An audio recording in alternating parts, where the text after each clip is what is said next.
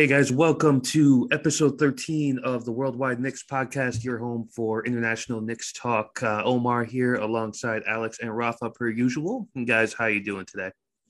I'm good, thanks, man. It's going to be uh, a bit of a hopefully not too angry one. But, Look, uh... I'm good, but I'm better than the Knicks right now, you know. So yeah. Rafa is basically just, you know, you just exemplified what we're all feeling. Deep sigh. Let's talk about it a little bit. So how we're kind of going to do this now and moving forward is we're basically going to have one of us talk real quick about each game before we get into the deeper topics. So this week we had games against Brooklyn, Chicago, and Denver, all losses. We'll have Alex start off with uh, what happened in the Brooklyn game. Okay, man. Well, I was thinking the quarter by quarter with the Brooklyn game was, you know, was fairly steady. It wasn't any huge blowouts in each quarter. Like we had 33 28 start, which there was one point where I thought, oh, this is getting away from us a little bit. But quarter by quarter, it was actually fairly close. They won the first, we won the second, they won the third, we won the fourth, sort of thing. So there was a lot of back and forth. There was no big gaps in the scores between quarters. So from that side of things, it was it was pretty good. And obviously, it was close at the end. We had a very kind of tough finish. To be perfectly honest, that that's what happens when you've got superstars. You know that that's that's what they do thinking about the the box score, I know we don't put a huge amount into the box score a lot of the time, but from our perspective, we had so many good performances. This was the first game, wasn't it, after the Kemba thing, I think. So what we wanted to see was a reaction from that kind of team coming together. A lot of good performances. Julius played well. Burks especially. Obviously, he's been kind of thrust into that starting role. He played played an excellent game there was a lot to, to be positive about. Just unfortunately, the way it finished kind of left a sour taste in the mouth. But it really felt like one that we could have got, and just desperate for that that first win over this this Brooklyn team.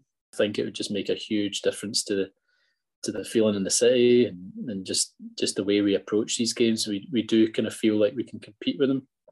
Had quite a few close games over the last uh, year or so, and we just need to get over that hump and, and and take our opportunity when it comes along. But yeah, it was it was a real sickener. But you know, it was it probably went the way it was it was always going to go. But but yeah, I just really wish we could just nick one of these games. I think it would give us a huge amount of confidence, just that, that we are kind of up to that level. So people want to position this rivalry, but it's not really a rivalry until we beat them, right? You know, and we yeah. haven't beaten them. That's that's the thing. You know, there was a lot of talk about officiating in that game. You know, that was sure.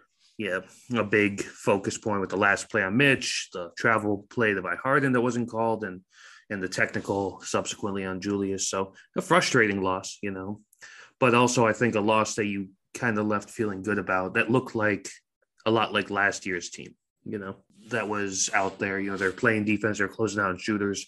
Julius uh, wasn't jacking up threes. He was getting inside, getting to the paint but ultimately, yeah, it was uh, it was a loss, and you know you gotta gotta move on. Um, what were your quick thoughts on that? I mean, yeah, I agree with you. It's, it was uh it was after a great uh, game against the Hawks, so we were coming. Okay, this this week will be a good week. We had a it was a good game against the Nets. It was a game of runs, and uh, we talked about this. Having a series like this in the playoffs would be amazing because the teams were really into it. It's not a, people some people say it's a rivalry some others say it's it's not but the players feel that uh, that emotion. And it was a good game. Uh, overall we got uh, a bit unlucky with those free throws from johnson who is terrible free throw shooter but mm-hmm. hit both. Yeah fournier come up big as well. That shot at the last uh last couple of seconds was uh well we expected a lot of shots from from him like that. So seeing him drop them even in that loss was uh okay coming up. We're not coming up after that Hawks game. The changes with Kemba. Maybe this is this will be a. I was expecting to be a good thing, uh, so I wasn't too demoralized after that game. So because it, okay, it was a uh, one of those losses that okay, it could have gone other way. So we had a good game against the Nets, but the rest of the week, yeah, well, yeah, just just what Omar was saying about the refs calls um, in this game. The thing that bugged me the most, and I get that kind of refs can make mistakes, and you know there's bad calls here and there. That that kind of happens, and generally, and I know some people don't believe this. Generally, it kind of works its way out over the season. That it's not you know against one team or the other. The thing that annoyed me the most was that they've been getting credit all season for for not calling silly little touch fouls and players that are players that are looking for fouls, and they did it and they went back to their old ways against certainly Harden in this game.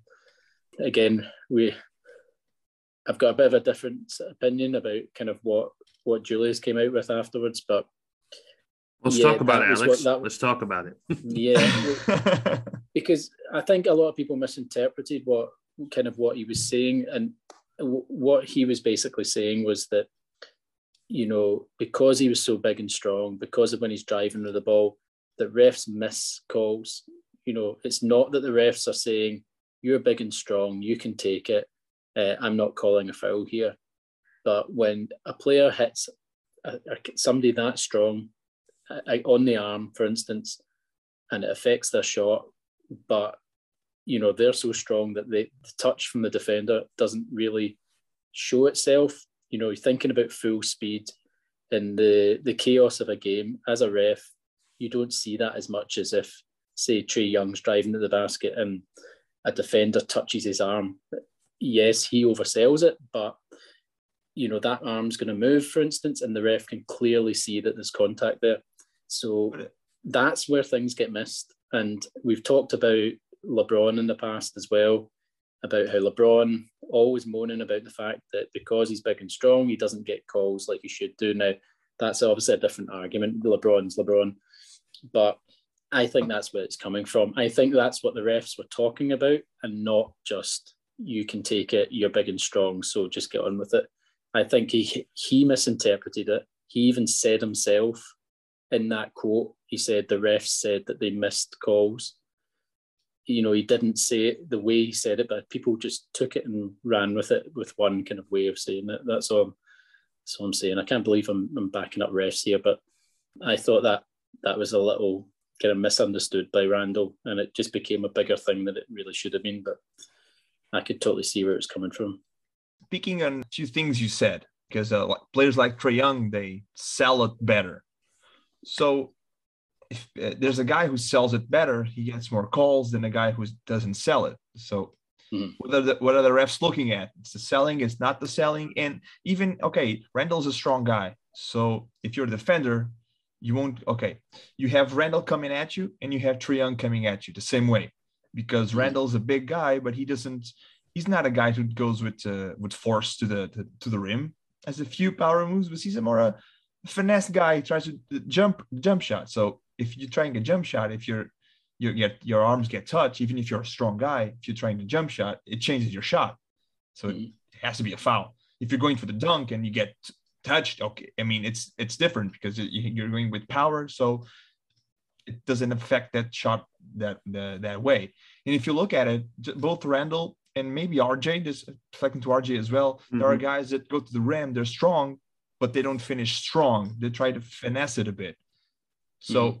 i mean you have to look at it because you won't get uh, back to, to, the point where you have Randle and Trae Young coming at you i mean if i if it was me if i, I mean swatted at Trae Young this is the same force I was trying at, at Randle, one of them would fail. So I would go with Trae Young in a different way, maybe less strong, maybe with not as much strength. Then I would go to Randle because I need more more to stop him. So I, I would give him, even if he's stronger, I'm going to get him stronger as well. So hmm. I, I get the point where, yeah, you uh, the, the, the fouls are not getting getting called because I'm strong, but they're still fouls.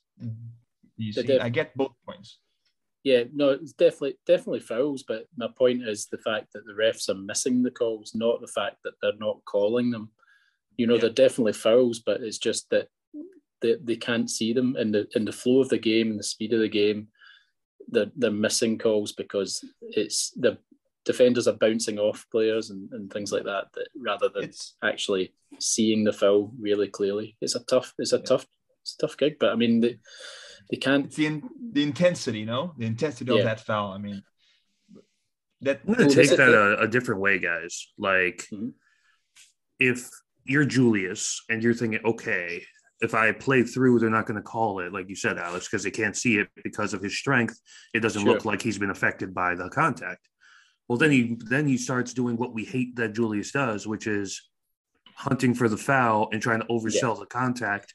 And then you still might not get the call anyway. So it's almost like a lose lose situation for Randle in that aspect. I think you know where if he continue, if he plays through it, they're not going to call these fouls that should be called. But if he tries to sell it, you know that's just kind of bad basketball at that point where you're not trying to score, you're just trying to get fouled.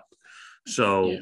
that's I guess to me the the most problematic thing about it. And you know I don't know what the solution is to be honest. Yeah, Yeah, I mean, this is the thing. I mean, how how how do you think? I mean, New York fans who have been brought up in the nineties, nineties Knicks and things like that.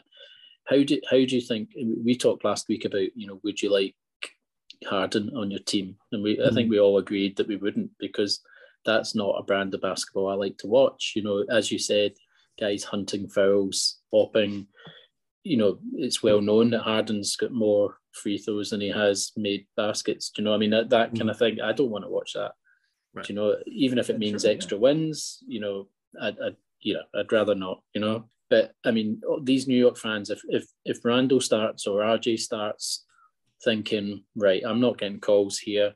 I'm going to start flopping. I'm going to go into the thing, throwing myself about. How do you think New York fans would take that? If that, I mean, we've already had it a little bit with IQ. Uh, IQ started hunting fouls early last year. We saw that a lot, you know, going in and throwing his arms up. Sometimes he was getting it, but sometimes he wasn't. How do you, do you think fans would accept that? Probably not at first. However, winning cures all. So Yeah, if you're Yeah. winning a little bit, I think I think you you could kind of grow it. I'm sure if like fans in Houston might have not liked it when Harden was there at first, but then Mhm. you know, it gets you to a Western Conference final within the game of the NBA Finals. You tend to forgive some things after that, you know. That I mean, that's just my takeaway. But yeah, of course, ideally, New York fans want to see guys like you know play like John Starks and Anthony Mason played, you know, where sure. which is aggressive, hard nosed, and you know, not like weak, uh, for lack of a better term. I mean, just just uh, taking parallels into into soccer or football, Mhm. like back in the eighties, nineties, we in in the UK anyway, we we had a big thing like nobody dived at all in football, looking for penalties or anything like that. It was big no no, you know, like oh, no, that's not the traditional way. That's not the way we should be playing the game. And then, you know, maybe any English listeners might not like this, but you know, take the example of of Maradona's hand of God for instance, you know, he what we, on the face of it cheated, you know, but Maradona was a player that got kicked up and down the park. You know, people would like use the the studs and things, rake, you know, down the back of his calves. Uh, his calves would be bleeding and bruised by the end of games, and he just thought, right, I'm gonna just be cute here. He his actual quote, I think, was, "I did not cheat. It was using my cunning and craftiness to to to kind of to kind of uh, bend the rules and you know get away from the ref." But that Which is what Harden has said over the years, right? Yeah, He's but- like, I'm just bending the rules, you know. But, but that is he's- something that's something that the NBA. I mean, that's something you see from older uh, veteran players, savvy players, Mhm. right? So, but there are some moves. For example, Chris Paul with the with the swipe of the hands. Oh, that he's a veteran. That's him hunting for a foul. But then you you don't allow other players to use that savviness. I mean, when you uh, the flop, it's yeah, it's embellishment. You're going for the play. So when Trae Young just uh, embellishes the foul that he he's uh, committing, that's a flop. So you see, some things they they allow, some things they don't allow. For, to some players, they need to strengthen tho- those those rules. Uh, yeah, it's a lack better. of consistency, right? Yeah, that's that's the mean- big thing. Yeah, I think I think in, in the NBA certainly it's exaggerating the call, the call. I mean, for instance, it's generally always a foul, but they're just telling the refs this is a foul. Okay, whereas in football or soccer, it's you get actual dives where there's no contact at all. That I haven't really seen in the NBA where there's no contact at all. So, but they're actually actually flopping. I mean, when they say flopping, I don't see it a lot where there's absolutely no contact at all. Usually, what players do is they'll go and hunt the contact and actually create the contact. Then it's up to the referee to decide whether that's a, a foul or not. But you don't generally see somebody with no contact at all just flopping like that. But it was just come from, as I say, a soccer background where you know it's a part of the game uh, which I didn't like at all. But I just I just find it interesting as to as to whether fans would accept it. You know, we're saying, oh, he's not getting Randle's an honest player. He's not getting calls, but then if he starts to sell it or starts to exaggerate things, you know, as to how what the reaction would be, especially to, if it turns into wins. To close this topic out, I think that what's so funny is like the way it is right now, which is Julius playing through and then complaining about afterwards, is probably the way for the fans to embrace it the most, embrace him the most. That's because true. it's like, oh, because they, they, you know, people love this like underdog mentality, this them versus us thing. He's just like, but he's like, yeah, look at our guy, and they're they're not giving the benefit of the doubt. And I think somebody shared a poll of what Twitter fan bases complain about the refs the most online, and mm-hmm. uh, we were number one. So uh, that's just a testament to how big our fan base is too. I think, but what it, what it also does is put a put put that in the mind of the refs for the next game as well. Yeah, yeah. Start to start to level. Up you know, and... in American football, that happens a lot. Like, give a quick example before we talk about this Bulls game quarterback for the um, Baltimore Ravens, Lamar Jackson. Very athletic and a dynamic player, but he started making comments like, "Yeah, I never get these penalties called against the defense when I get hit uh, all this time." And next week, sure as the sure thing, what happened? You start getting those calls. So, you know, there is there is some element to that uh, as well.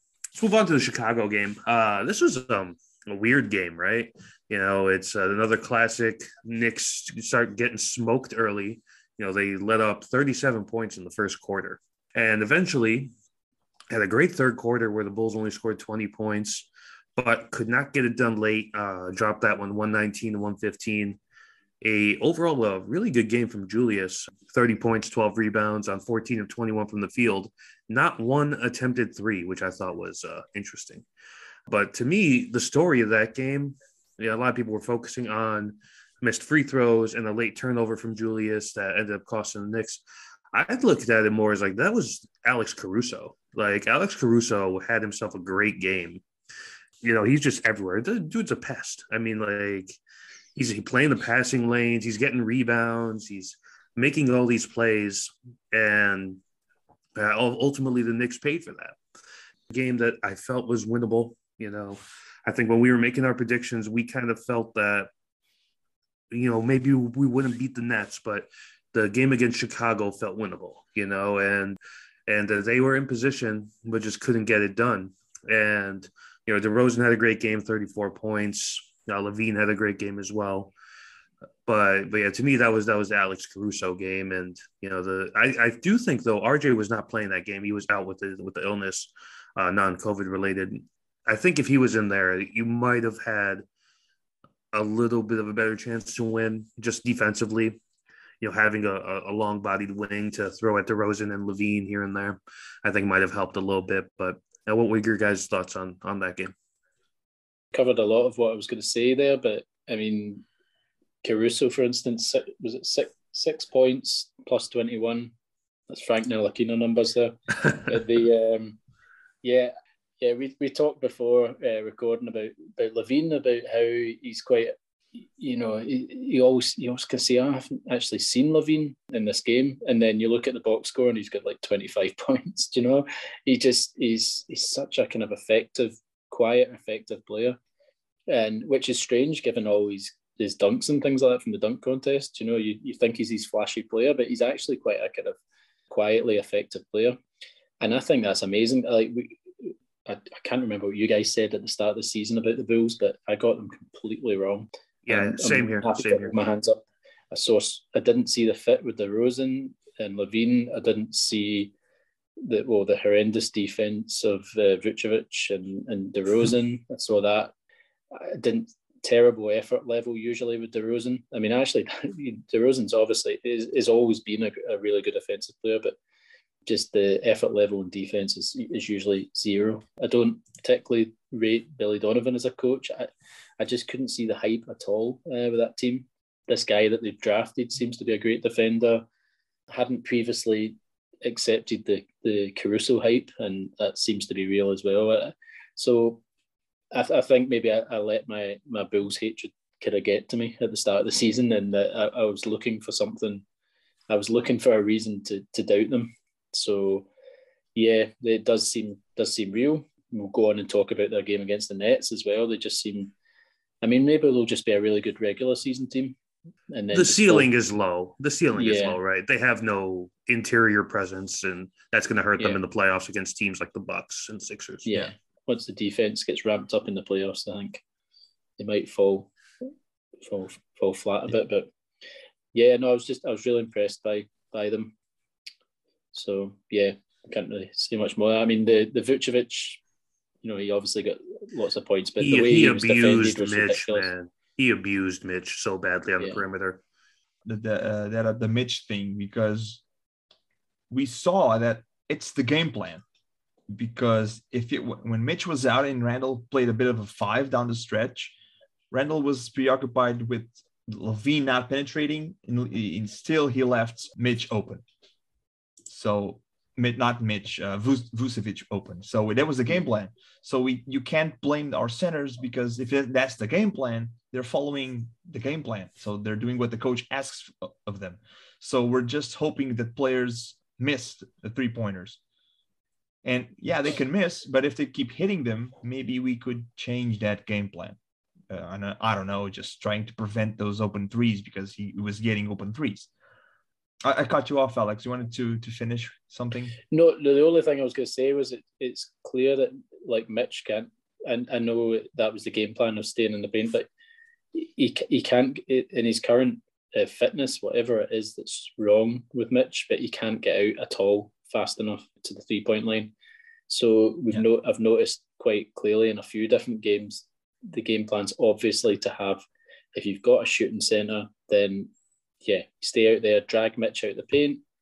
Uh, if the pass is on, because once once Mitch comes out the paint, then there's no rim protection. Yeah, he can't. Obviously, he's not he's not fast enough anymore to get out and close down a, a shooter on the perimeter. So there's a serious problem there. Um, either they hang a, a shooter out in the perimeter, and he's open, or uh, Mitch gets dragged out and the the paint's free. So I, I, I don't know the solution to that. So uh, but it's clearly being targeted at the minute, and I don't know. Yeah, I just uh, this these two games just showed showed me something down the stretch. We didn't, we still don't have that that closer that we need to to have those guys pick up the ball and score the points when we need it. The DeRozan did it for the Bulls, and uh, Durant did it for the Nets, and maybe wanted Kemba or Fournier to do that, but it, it didn't work out still. So maybe we can get that uh, moving forward. Man, and uh, then what we had the Nets game, uh, the Nets, the, the the the Nuggets game. Mm. What a shit show! Uh, bad. It was really bad. I mean, th- we, we allowed Denver to score 30 points in uh, the first three quarters, 30, 30, 32, which was outstanding. But we still we so we just let that lead grow and grow. We, I think we we we never, never had a chance to win this game. This was the worst game of the week. Uh, we struggled all the way throughout. I mean, we never we never led the game. We tied the game twice, maybe at the beginning. So it was uh, really bad. We we tried a lot of threes. We started just falling behind, and we go on missing threes. RJ was one from seven, coming back from three. I mean, we were not good offensively and we were terrible defensively. We just couldn't stop Jokic at all. And of course, we couldn't stop the another career high against the Knicks, Naji, or whatever you, how you call it. Yeah, Naji. Say it, Naji. And by the way, Naji was a plus 22 in that game. The next kept on getting ne- shots, man. Kept on getting yeah, open looks. Hitting I mean, plus 22. The other guy was Jokic with plus 12. 32 points in 27 minutes for Jokic. Crazy. Yeah. It, it's so good. They, men- they mentioned in the commentary about that that Naji guy that I think he was shooting. I, I know it's a very small sample size, but he was shooting like 50% or something for the season. And even if it's a small sample size and the guy hits his first one, you don't let him hit a second, third, fourth, fifth one. You know, you just you shut that down. I mean, Naji score. Uh, he said he had a seven from thirteen from the field, so he had 58, uh, 53 percent. But then you look at Jokic. Uh, his field goal for this game was seventy three percent. I mean, seventy three. We couldn't stop him, and uh, it just what can you do? We we basically tried the threes to come to come back, and uh, everything went badly. I mean, we didn't have ball movement. We didn't get shots. Nothing. Nothing was going on. Can I say something real quick about Denver though? What a waste of space is Aaron Gordon. Like, yeah, terrible fit. I've always not been a huge fan of it. I always thought he was overrated in Orlando. His stat line five, two, and one in yeah. 25 minutes. Like I get it, you know, Jokic was doing everything, but but I'm just like, come on, man. You're like you're supposed to be this big contract player and you can't do anything. You know, it's against just like, a team that's not defending. right, against a team that is like clearly did not come up for, for, this game, and it was it's so frustrating because the three games prior against Chicago, Brooklyn, and Atlanta, you know, they were getting out to shooters. The defense was was getting better, and then they just like totally took five steps back in this Denver game. I don't think we need to talk too much about it beyond that, but it, it was just a shit show. It's just kind of one of those games.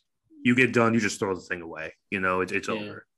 Um, so let's uh, let's leave it at that and not talk anymore about that game. yeah, uh, please. All right, so so it feels like this happened like a month ago now because so much other shit has happened. But uh, this past week, the Knicks benched Kemba Walker. Thibs took him out of the rotation, inserted Alec Burks in the starting lineup, which is funny because I think we were talking about that uh, on our last episode a little bit about yes, the potential of uh, yeah. Alec Burks starting, and lo and behold, we are we are Nostradamuses, and we've uh, you know we've uh, it has happened. So Thibs is listening. Yeah, Thibs is definitely listening. um, Omar, Omar, I think the way it went down was, do you think you said, do you think they'll bench Kemba? And me and Rafa both said, nah. Yeah, no chance. So I was trying to give it to you guys and make you guys look good, and you know, because because I had believed that it was coming because the defense was so bad, and Thibs loves defense. I guess the big question, guys, do you think this was the right move? Well, obviously, we've not won the last three games, but since or any game since, but those I mean those games have been tough games. Do you know mm. against the Nets, the Bulls, and against the Nuggets, it's still the MVP that's on the floor. Do you know it, it's not exactly easy games, but I mean certainly in that in the the the the Nets and the Bulls games, the the effort level seemed to have been ramped up a lot. Uh, the defense seems to have ramped up a lot. Which actually I was going to ask you that earlier. I forgot that how how do you feel about that? Where the effort level's not come uh, happening, and then they drop a player, and suddenly the effort level's there. As a fan, do you do you find that really annoying, or the fact I... that you're like, well, you should have been a, the effort level is something that should be there no matter who's on the floor. The whole sulking, the Randle doesn't seem to be sulking anymore. You know, everybody seems to be happier, and you're like, well, you're a professional. You know, you're a leader. You should be doing that in every single game, not just the ones that you feel like you should be doing it. Um, I took that as a wake up call for Julius personally, because he was probably looking at like, all right, yeah, you know, we're the starting five. We got this guy, that guy, whatever, you know. And then you, you, t- I mean, it's, it, it speaks volumes when you have a player, granted, not at his former level of play, but is a former All Star that you just take completely out of the rotation. You don't even put him on the bench unit. And to me, that's like a wake up call. Like, all right, well, I gotta sort this shit out, you know. And I guess that's how I took it. I mean, it is still frustrating. It's like, oh, you had this effort level. Where was this this whole time? But I just kind of look at it as, you know, as more of a wake up call. Like, all right, I, well, I gotta be serious now. Yeah. Do you guys, do you guys think that this is had something to do with the that uh, supposed meeting that people, some people, some players say they weren't happy with the offense? And so I don't know, but is that I, we don't know who was it. We don't know what what was said. It must but, be. Yeah. yeah I mean, it um, must be. It, it can't be anything else because they, they talked about leading players and and it it must have been coming from at least Julius that basically saying you know this has to change because I, we talked about it last week about how it's just not Thibs's way that that he gives up on something that early the other thing that I thought come out of it was, well, this is this was the the Kemba from last year. I mean, this is what Kemba is now. I mean, it's not as if it wasn't advertised when they signed him. Either it wasn't a Thibs move. Thibs didn't sanction the move in the first place, which is a possibility, but I doubt it. I mean, you get so many smart guys here now. I mean, what what did they really expect? You know that yeah, Thibs could have turned around his defense, but he's going to need more time. In which case, what? Why did you give up on it so early? It must have come from like basically Randle or somebody just saying, you know, this has to change, because they've invested in Randle as the at the moment anyway the franchise player. So if, if he's going to whoever and just saying we need to get him out the starting lineup, then it must be that. As far as I'm concerned, I, I just can't see any other explanation for it my issue is that it's not it wasn't just Kemba, right? Like Julius, yeah, he, he's taking a step back, but he's had good games. So, you know, leave him out of it for right now. Mitch, you like you mentioned, Alice, the fitness is not there. The agility is not there. He, he doesn't know, how, and he's still recovering from an injury, which he, you know, makes sure to let people know about on Twitter whenever they criticize him. Um, RJ has not been playing well just period. You know, I was hoping for like a little bit of a leap, but it hasn't happened. Fournier has been incredibly hot and cold. So, which I guess you expect from a, a guy like Fournier because that's kind of who he is, right? He's a he's a streaky player, but all those elements are why you know it's not working. It wasn't just Kemba, and he granted, you know, Alec Burks gives them another dimension defensively. You know, he's a, a bigger player who could who could uh, switch out uh, in Thibs's defense a lot better than Kemba can because Kemba's six feet tall and has lost a step. So that's just math. But but yeah, that's the thing is just like I just don't think that it was all on Kemba like some people are making it out to be. Granted, his plus minus was atrocious. I mean, he was like minus 122 on the season or something like that. You know, and granted, we you know, you could only take but so much with plus minus, but even offensively, you know, he wasn't giving you the same spark. He, he wasn't breaking down the defense like you would like him to break down the defense because, like you said, Alex, he's just not the same player. But what I kind of wonder now is is he just going to be on this roster for the rest of the year? Or are they going to try and trade him after December 15th once he's eligible to be traded? I think they I think they're waiting for maybe a, a big move so he can his salary can be used within a a package deal. I can't mm. see him just getting traded for another eight nine million dollar player. It's it's, it's pounds. Eight eight nine million dollar player. Do you know that that wouldn't make sense to me? Because what are you going to get for eight nine million dollars in the league right now? Serge Ibaka. I mean, next to nothing. You know? yeah. We so I, I don't see it. We need that. I think it comes out to because as you, as Alex said, you said it Thibs giving up giving up so early on Kemba makes it look like Kemba was really an experiment. When you look at it, okay, when, when you decided uh, in Burks over Bullock, that's that, that helped because uh, Kemba was available out of nowhere. I think they let's try it out. It's a friendly contract. Let's see how it works, and it didn't work, and so Burks was in immediately. And I think Burks isn't isn't a long time solution. Is it? It's a patch so we're still struggling to get a point guard, and we will that move we will uh, look for is for a, a, point guard, a starting point guard for now, or we just say the heck with it and start Quickley, because what do we have to lose? Starting, uh, I mean, just to get him out there. We maybe we said it was too early, but we because the expectations for the fans are really high. We don't know the expectations the team has. Maybe the, the, the team says it's okay to be a seventh or a eighth place we wanted more, but maybe they're okay with it. So let's start Quickley.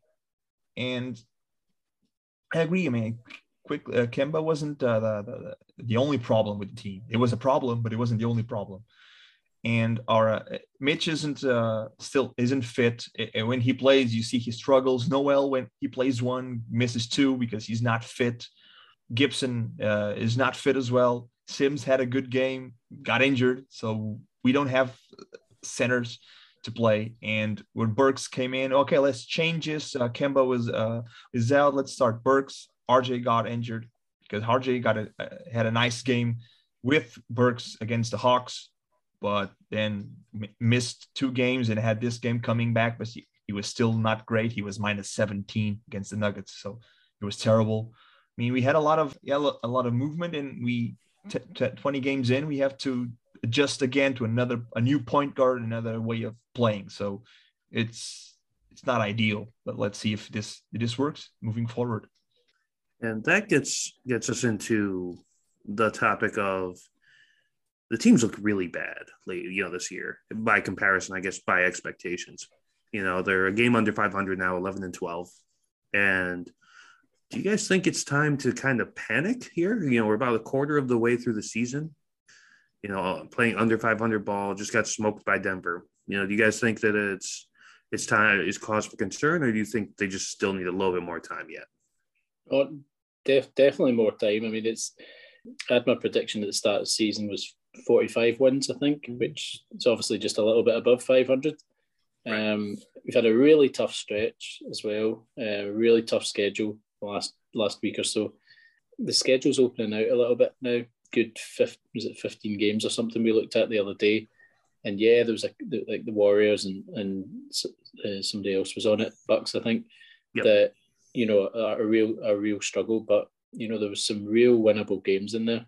So absolutely, it needs it needs more work. I mean, I don't really don't want to see any kind of panic moves at the at the you know once the trades open up. Even guys like Knox, I mean, it's like, yeah, if you package Knox and to get Kemba together, you know, salaries get you a half decent player, but who's going to want those two players? Do you know?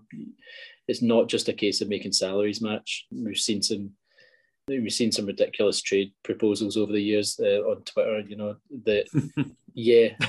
My reply to I've got a copy and paste reply just because the salaries match doesn't make it right.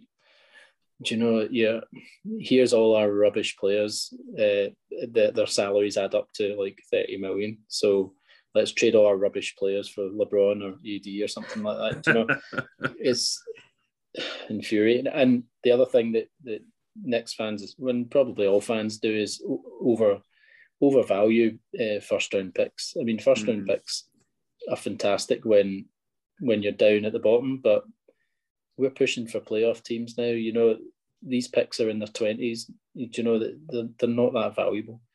So, I mean, I mean, what kind of trades are you really going to do realistically? Right. By the way, Knox was a high pick, so Knox, Ntilikina. I mean, now yeah, I mean, the only picks that matter are really top five picks. I mean, let's be honest. That's just the way the NBA works. Yeah. You, you know, yeah, you you can find like a Donovan Mitchell in the late lottery or, you know, a Giannis, which is like, you know, the rarest of rare finds, you know, in the middle of the draft. yeah. Second round pick. Yeah. So, but for the most part, your top end talent in the league all comes from the top five picks in the draft. So that's you know that's just the, the way the league is so yeah to your point it's like not every 20 something pick is going to turn into Immanuel Quickley, you know mm-hmm. so or Tyrese Maxey for that matter his old teammate at, uh, at Kentucky but but yeah it's just you know I don't think it's time to panic either but where do you who do you guys place the blame on though like is this like a Thibs thing, or do you blame the roster construction, or is it just the players not performing up to their capability, or is it just a mixture of all three things? Uh, uh, so I think it's a mixture because the players aren't. I mean, the game. I think the game plan needs a bit of change. I mean, mm-hmm. it's clearly not working this year, and we need to. We just keep the same game plan. We're getting smoked, and it's every when we get smoked, it's always the same way. The guy we leave open, we can leave open for the entire game, smokes us. I mean, if that happens more and more, we just we our defense can't rely on guys missing open shots. You know what's funny is, you know what team in the league this year is playing the offense and defense to some extent the same way the Knicks did last year. Chicago. Like Chicago isn't jacking up a bunch of threes, just like the Knicks weren't jacking up a bunch of threes taking a lot of mid range, and like DeRozan's hitting those shots, LaVine's hitting his shots, Vucevic is hitting his shots, and and defensively they got a just the ultimate pest in Caruso, and it just reminds me a lot of the team that we watched last year. And this year we're like we're going all in on these analytics, And Yeah. well, we want to shoot more threes and all this, but shots aren't falling. The defensive scheme is giving up open threes to, you know, lesser players, but they're hitting them. You know, whereas last year they were missing them. So, you know, you part of that you could just say, oh, it's just unlucky. But another part of it is, well, you know, maybe you got to adjust your scheme a little bit. But that's that's what I, I, I think it was the last part we uh, was saying. Uh, I mean, if your offense uh, works, it puts more pressure on the other team as well. Because when you're shooting uh, from ten behind, you have more pressure to shoot. Oh, let's make this a close game.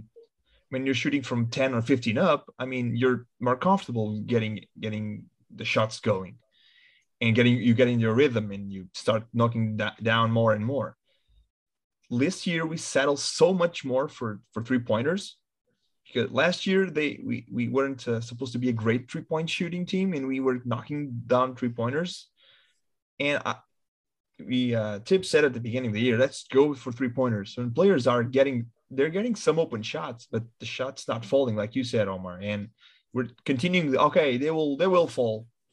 But what if what if, what if they don't? Because it gets in players heads i mean.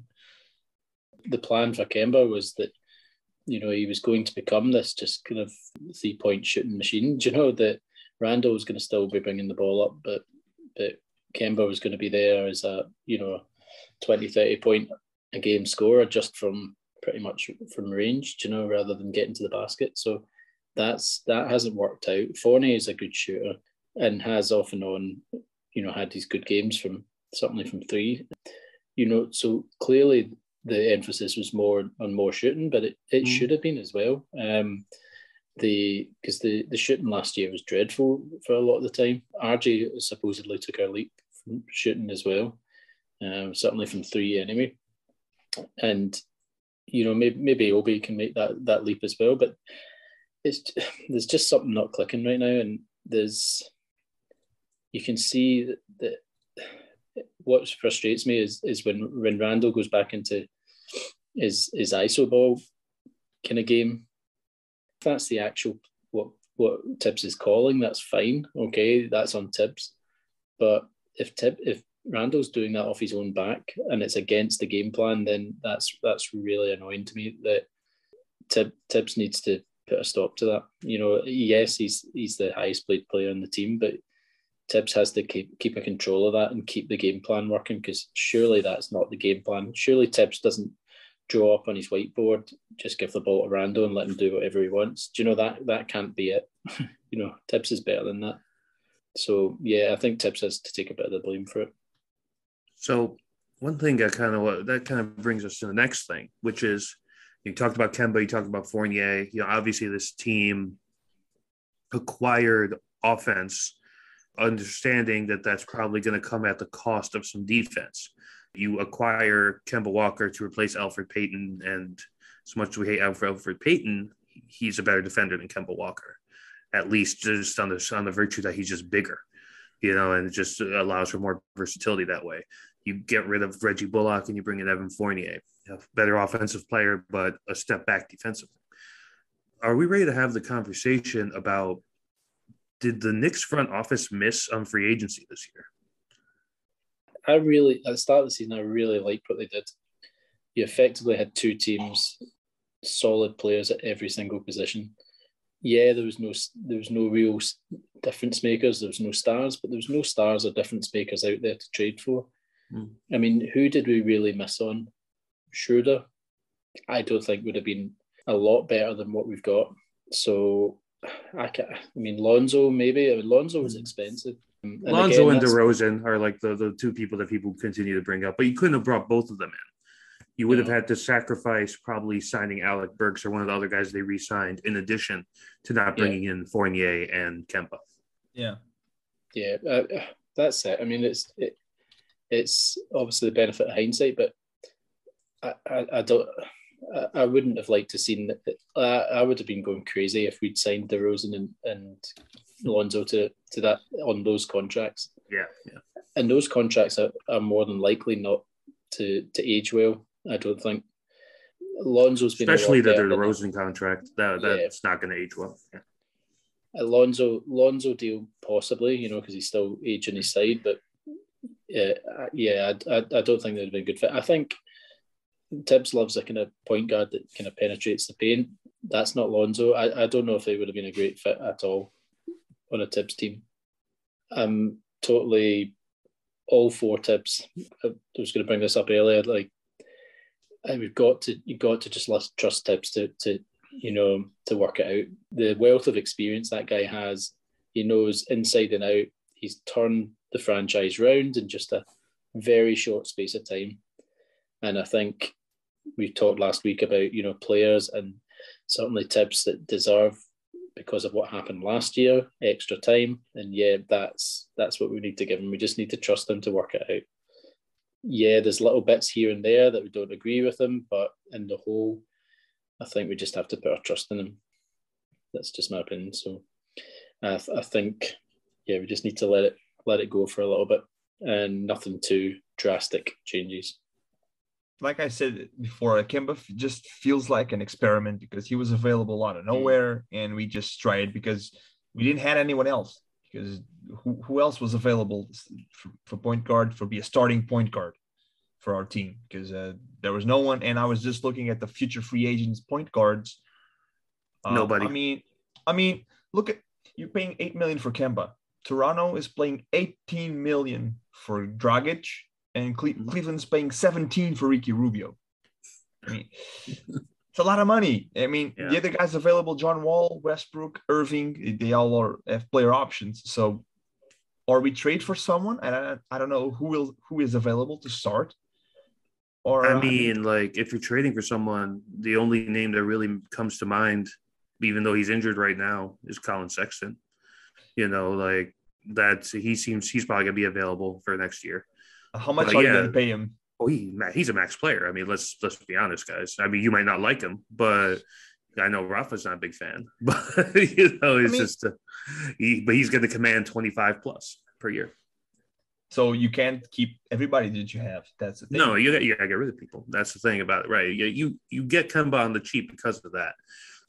The thing too is one thing I want to highlight before we move on to uh, our game picks and stuff is the Knicks drafting have done really well the past couple years. Obviously, Obi and Quickley this year, it seems like they've they've struck gold with Grimes in terms of overall value where they got him at. He seems like he's going to be a rotation piece. It looks like he can be an adequate one right now. Sims has had good minutes, and McBride has been tearing it up in the G League. And I think if you were to free up uh, a roster spot by trading Kemba or Knox at some point this year. You know, he's he slots in as your tenth or eleventh guy. So you would think like, okay, the future is bright there, but like maybe they just kind of missed on these um, on these experiments.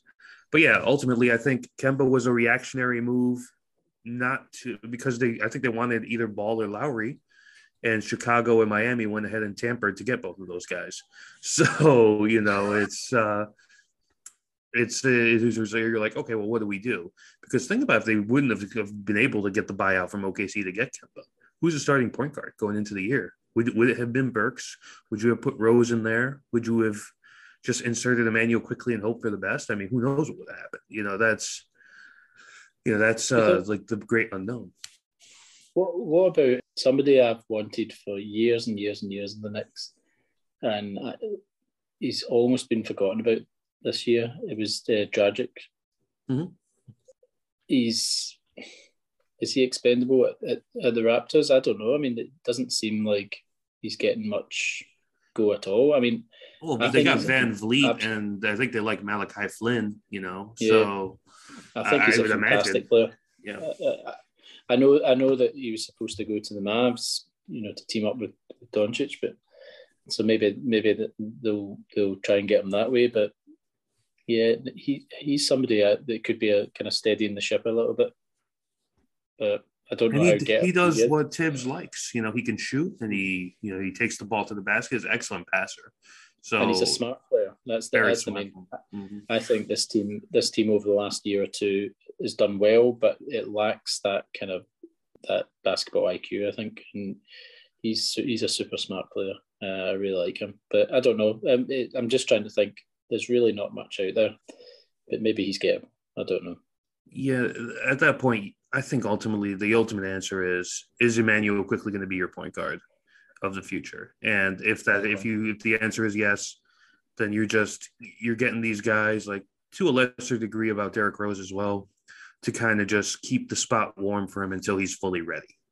And I think eventually come the 40 50 game mark that's that's something Thibs is going to have to reckon with and he has said recently that you know there if the intensity doesn't increase and if the performance doesn't increase he's going to continue to make changes what what does that mean I don't know. I mean, does that mean benching Mitch or benching benching RJ or giving Grimes more minutes? I mean, who knows? You know, guys, guys a madman, but well, you know he's going to do whatever he wants. I was sorry, I was going to ask about what do you think the plan is for Rose going into the season? What do you think the plan was for him, and what do you I, think the plan is for him? I just thought that they're they're very content with him being that anchor off the bench. They're just the, the they're being their mm-hmm. sixth man a lot of people disagree. They think that he's still capable of being a starter, but I just think he's he's okay playing 25 max 30 minutes a night. You know, just uh, contributing in that manner. But should, could he still start? Probably, but uh, I'm not sure if that's ever been part of the plan. I mean, it doesn't have to be like 30, 40 minutes a night. It could just be right. You know, same minutes, but just start. Yeah. Do you think it could be reversed? The thing that you start Rose and get Burks and Quickley the second line, second unit. Oh yeah, that definitely could work. Like you know, they did it. I mean, they did it with uh, the, the the Hawks series last year.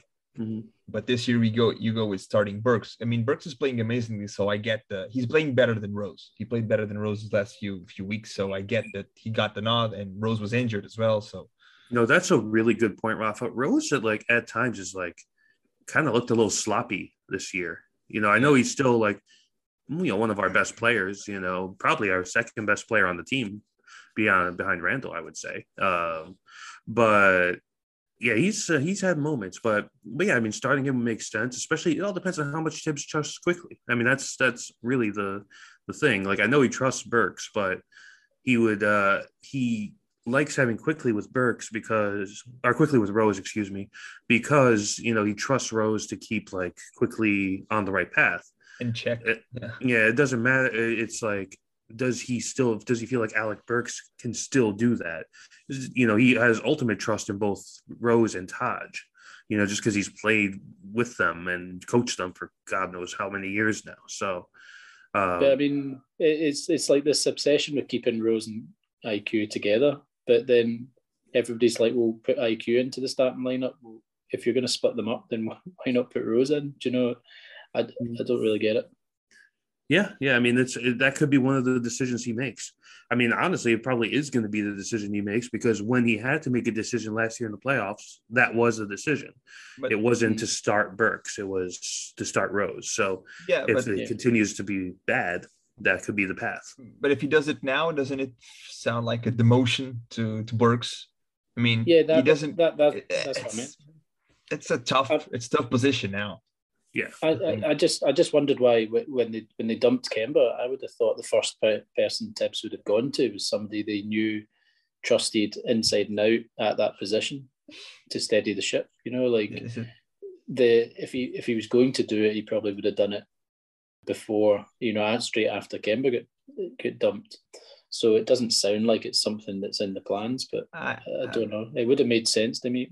I don't know why nobody seemed to be calling for it. Everybody was talking about put Quickley in, put Burks in. It was like, well, what about Rose? There, there's a guy that they say you know exactly what you're getting from him. So yeah, and you know, I don't know if if Noel and Mitch kept being uh well fit I don't know if Noel didn't uh, became became a starter as as well because when he played healthy minutes, I mean, without getting injured for two for two games straight on, he was playing, and for me, better than Mitch defensively. I'm I mean, getting to the point where I'm thinking that Noel should be the starter. If I mean, offensively, he can't he yeah. can't catch a ball, man. He it's amazing. You you passed him to Noel and he can't catch a ball offensively. I mean, come on but defensively he's more active. He's quicker. I think he's. I'm not the I'm not the the biggest Noel fan. Got to admit, he, he's not he's not a great rebounder as much.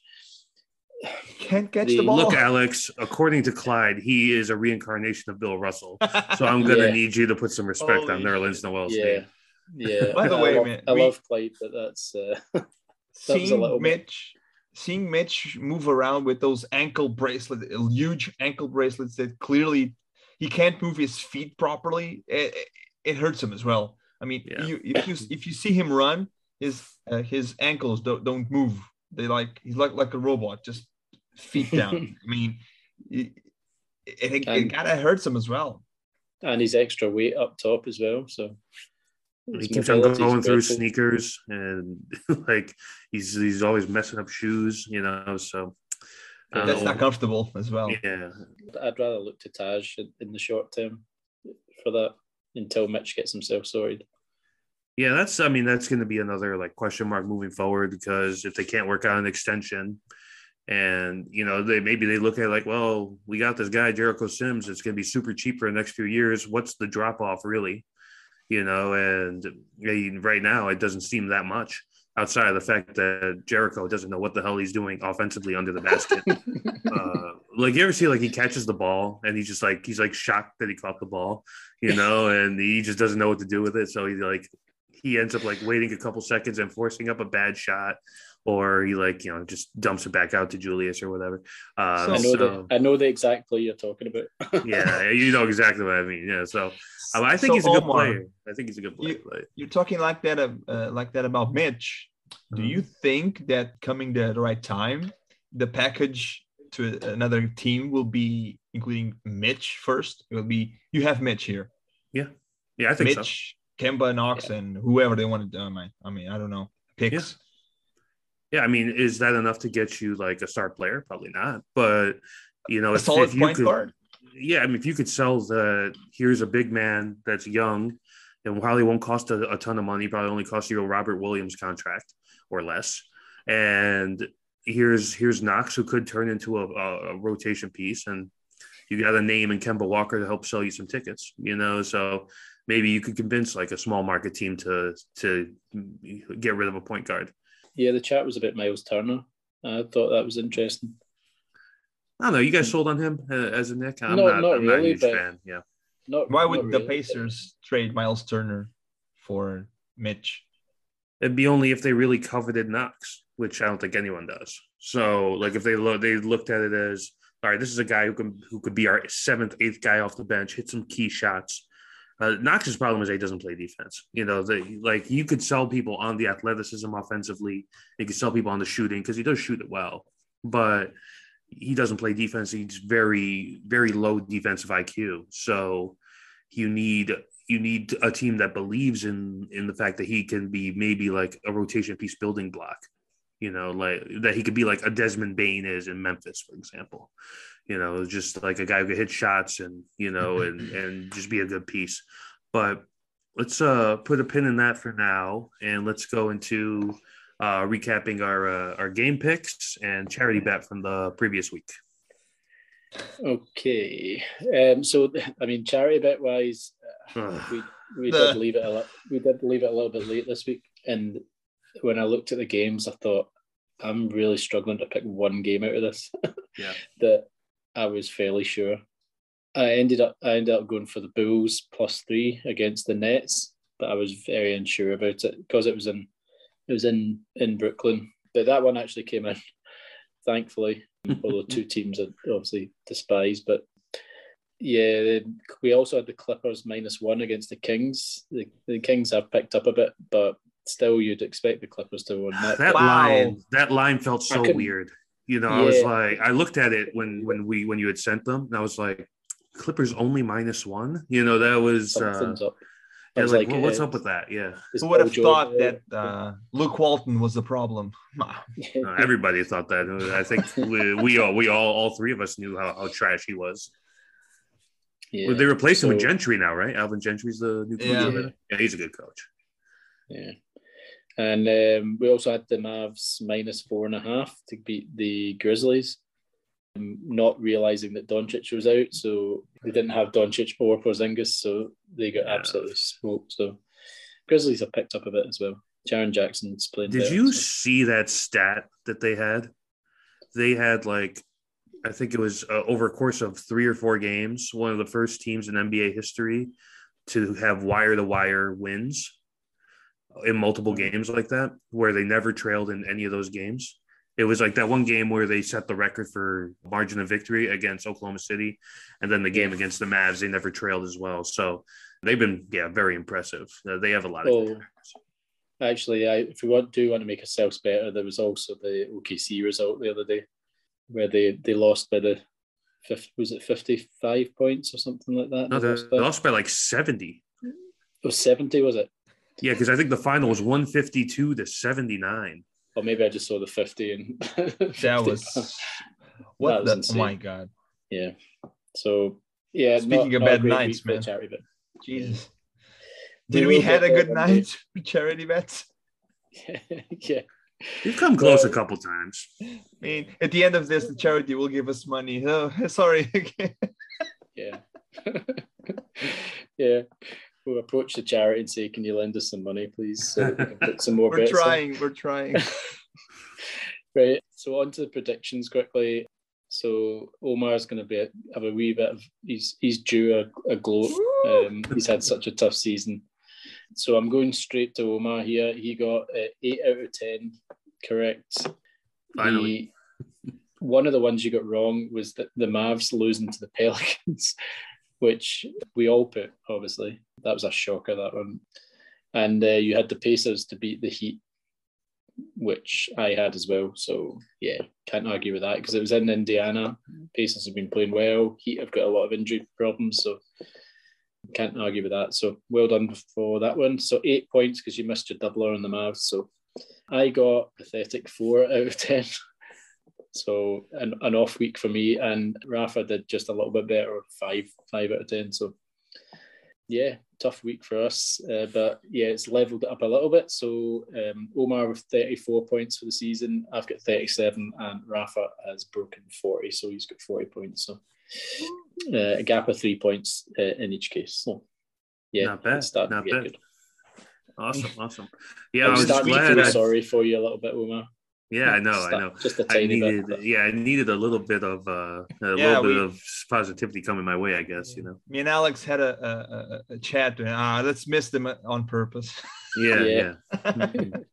That's Make me feel good. Yeah. yeah. Yeah. Well, I, I was I was feeling confident because one of the games was um, the night before. Obviously, it was the San Antonio uh, Portland game, Hmm. and uh, you know I, I ended up picking the Spurs and they they won. And um, I was like, oh, maybe maybe something maybe I have a, a good week coming here. But but yeah, glad it's like not so lopsided now. So so it makes save myself a little bit of face, which is nice. Uh, let's uh, let's go into um, the the week ahead. Um, so four games until we record our next pod. Tuesday, we are in San Antonio. And a, kind of a weird back to back. Yeah, I thought Going to Indiana uh, right Mhm. after being done in San Antonio. Uh, then Friday, we are at Toronto, face the Raptors. And then Sunday, we have an early tip against the Bucks. All right, guys, what do we think? I mean, a few weeks ago that would uh, that would look like quite an easy easy schedule. Certainly Yeah. for the first three games, all three teams have picked up. Especially Spurs. Spurs are playing Yeah. really well. Pacers have been playing a lot better too. Raptors, we've said before, we hate playing the Raptors. It's just one of those games that they always seem to play well against us. And then obviously the Bucks are the Bucks. They're absolutely flying at the minute. Although Giannis is uh, has been out a couple of games here and there, so. Mhm. I think that's that's our best hope that he stays injured. So, yeah, I think I went for one one two last week, didn't I? Which I thought was negative. it ended up being More Um, positive, would- actually. Would Yeah. have taken that, yeah. Um, so I'll go. I'll go two. I'll go two two this week. okay. Um, Rafa, what you got? Yeah, that's what I'm thinking as well. Two two. Uh, uh, I went full confidence last week, three and zero. I uh, yeah got the numbers reversed, so I don't know this week, man. Two and uh, that. I don't see us getting that. Uh, the, the Spurs game will be a tough game, like uh, Alex said, and the next night playing the Pacers at Indiana. Uh, no, not, not at Indiana. It's, at- it's home, right? Yeah. Uh, I mean, playing the Pacers the next night after. Uh, It is going- in Indiana, by the way, Rafa. It's Yeah. it in- Mhm. oh, Oh yeah, yeah, true. Yeah. So going from San Antonio to Indiana, I mean, I don't, I don't know. That second game will probably be tired because it's Thibs, so they'll play 40, 50 minutes per game. I don't see us winning the game against the Pacers and the Raptors and Bucks are to me are coin tosses to see how we play basically. And I mean, two and two, maybe one and three to win, but two and two. Let's keep it 500. I think, uh, yeah, I, th- I think we could win that game against the Spurs. I, I, I hope for a reaction after that game mm-hmm. and yesterday, and, and I'm hoping that that's going to be enough to, to kind of push them on. But so if we could nick that game, I don't expect us to win the second night of a back to back like that. And then hopefully we owe the owe the Raptors one. So I'm going for Raptors and Spurs wins, and then the other two dropping the other two for me, uh, I'm gonna align with you guys as well. Two and two is what I'm thinking. This team has a way of surprising us with good performances after we think they're dead in the water. I've noticed, and so I think uh, I think they'll they'll have a bounce back against San Antonio. And I think they could probably beat Toronto, but Indiana and Milwaukee feel like losses to me right now. So but I think I think like much like when we played the Suns, and I think we all were kind of in agreement that that was probably going to be a loss. This Milwaukee game feels like that to me, where you know it's they they got through their injury bug and they're playing really well. You're talking about probably the best or at worst the second best team in the East. So you know they're they're a force to be reckoned with. Um, if we could sneak one from Indiana, that'd be great. I mean that's possible, but like you mentioned, Alex, they've been playing very well lately uh, Carlisle's got them got them playing good over there, and um, yeah, we'll see. I mean, in San Antonio, I mean, Dejounte Murray's been on a turn on a tear lately, and he's looking really good. Um, Devin Vassell, who's a player I really wanted the Knicks to get in that draft when they got Obi, uh, he's really uh, improved his game his second year here. So uh, we'll see. You know, for I think it's our first game against the Spurs this year, if I'm not mistaken. So yeah, it, so. maybe they should call up uh, you know, Luka from the uh, G League. You know, get get a revenge game. He's playing good as well. He's yeah, he's good. he's been him and McBride have been tearing it up in G League. You know, they yeah. gotta they gotta compete with the Warriors uh, G League affiliate now that they got Klay and Wiseman playing over there. But Jesus. Uh, yeah, G League super team. But um, all right, so that is gonna wrap us up for this week's episode, guys. Thank you as always for tuning into the podcast. If you like the podcast, please make sure to subscribe. We are all on all podcast platforms: Apple Podcasts, Spotify, Google Podcasts, Stitcher, so on and so on. If you'd like to keep up with us, on, with us on Twitter, please give us a follow at WW Podcast. If you would like to join us to be a guest. We are definitely uh, open to that. DMs are wide open for that. So give us a follow, shoot us a DM, and talk some Knicks with us. Uh, thanks again for listening to another episode of the Worldwide Knicks, and we'll catch you guys on the next one.